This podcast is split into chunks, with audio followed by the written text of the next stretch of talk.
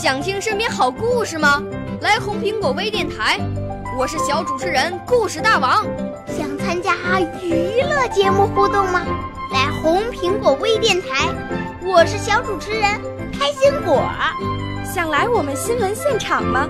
来红苹果微电台，我为你做直播报道。想有个机会脱口秀吗？来红苹果微电台，我带你在精彩栏目中互动开讲。我们的语言魅力在这里提升，我们的儿时梦想从这里起航。大家一起喜羊羊。少年儿童主持人，红苹果微电台现在开始广播。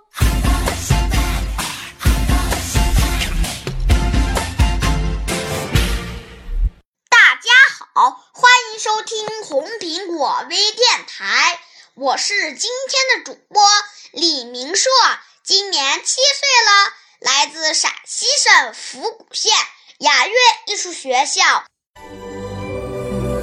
我五岁啦，来自从前。我六岁啦，来自陕西。我九岁，来自广东。我十二岁，来自北京。我们都是红苹果微电台小小主持人。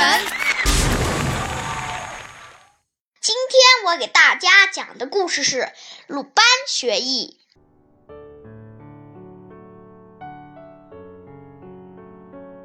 班学艺，鲁家班有个鲁木匠，鲁木匠有个儿子叫鲁班。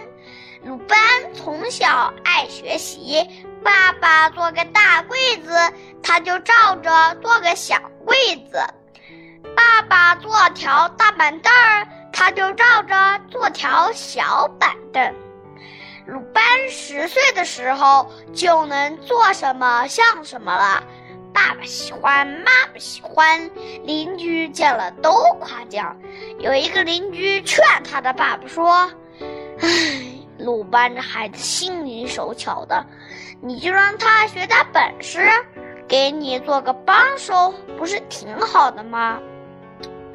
我的手艺，跟着我能学出什么好手艺？我叫他跟那手艺强的师傅学去。那一年，鲁班十二岁了。有一天，爸爸牵出一匹马，拿出一包银子，对鲁班说：“孩子，你爹辛苦了一辈子攒了这点钱，你呀就用它做路费，骑上快马，到终南山，去找有名的木匠祖师学手艺去吧。”鲁班背上包袱。骑上快马，一连跑了九十九天，翻过了九十九座大山，渡过了九十九条大河。这一天，他终于来到了终南山。他爬上山顶，看见三间草屋，就推门进去。只看见满地都是锯子、斧头。再一看，床上睡着一位。白发苍苍的老爷爷，呼噜声啊响得跟打雷似的。鲁班心想，这位一定就是木匠祖师爷了吧？于是他把工具收拾得整整齐齐，把屋子打扫得干干净净，然后就坐在一边等，等啊等啊，一直等到太阳快落山的时候，老爷爷才坐了起来。哎呀！鲁班连忙走上前去，跪下说：“祖师爷，我叫鲁班，到这儿来求您劳收我做个徒弟。”老爷爷呵呵的笑起来，说：“呵呵，小伙子，我问你，你学手艺是为了什么呀？学好手艺，给大伙儿修桥、造房子呀？嗯，好。”我就收下你这个徒弟了，你呀，先把钝了的刨子、斧子、凿子都磨利索了啊！好嘞，鲁班二话不说，挽起袖子磨了起来。白天磨，晚上磨，一磨磨了七天七夜，才完成了师傅交给他的任务。师傅又吩咐说：“你再去把门前的那个大树锯倒。”鲁班到门前一看，那棵大树呀，可真够粗的，两个人都抱不过来，树梢啊都快顶到天上去了。可他还是二话不说，坐在树下锯了起来，一连锯了十二天十二夜，那棵大树才倒了。师傅又吩咐说：“你把那棵大树砍成一根木梁，要砍得又光又圆。”鲁班拿起斧头，又一连干了十二天十二夜，才砍成一根。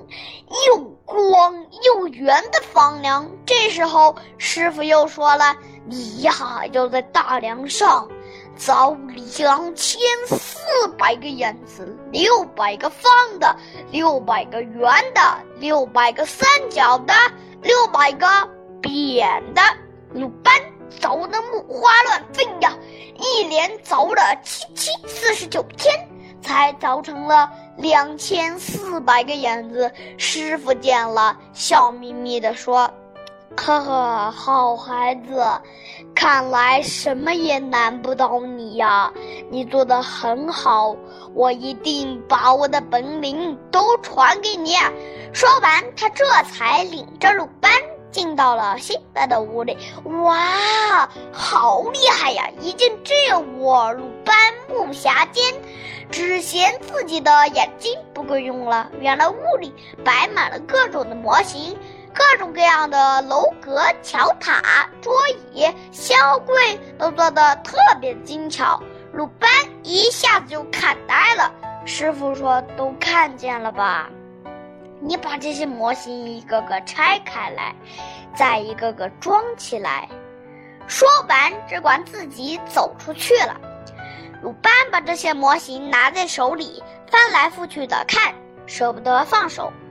每天天刚亮，他就进屋去；到晚上满天星斗的时候，眼不见他出来。胳膊酸了，顾不得伸一伸；眼睛花了，也顾不得闭一闭。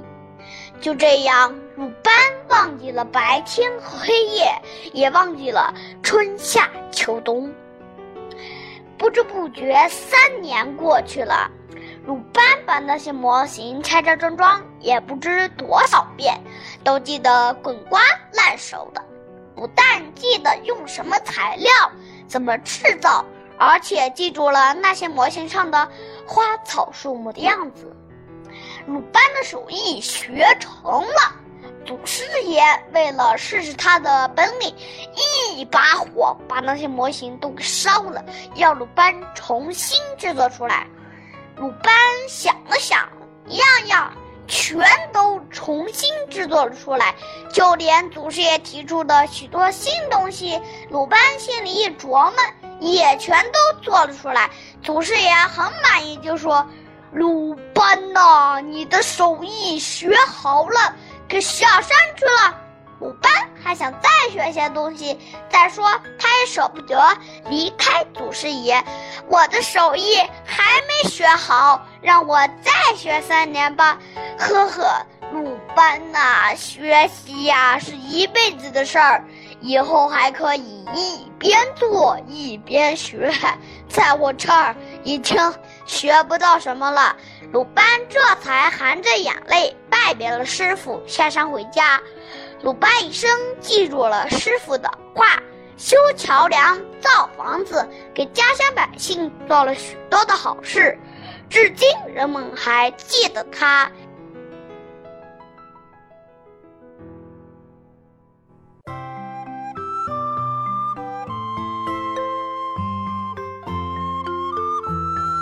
谢谢大家的收听，我的指导老师是王霞老师。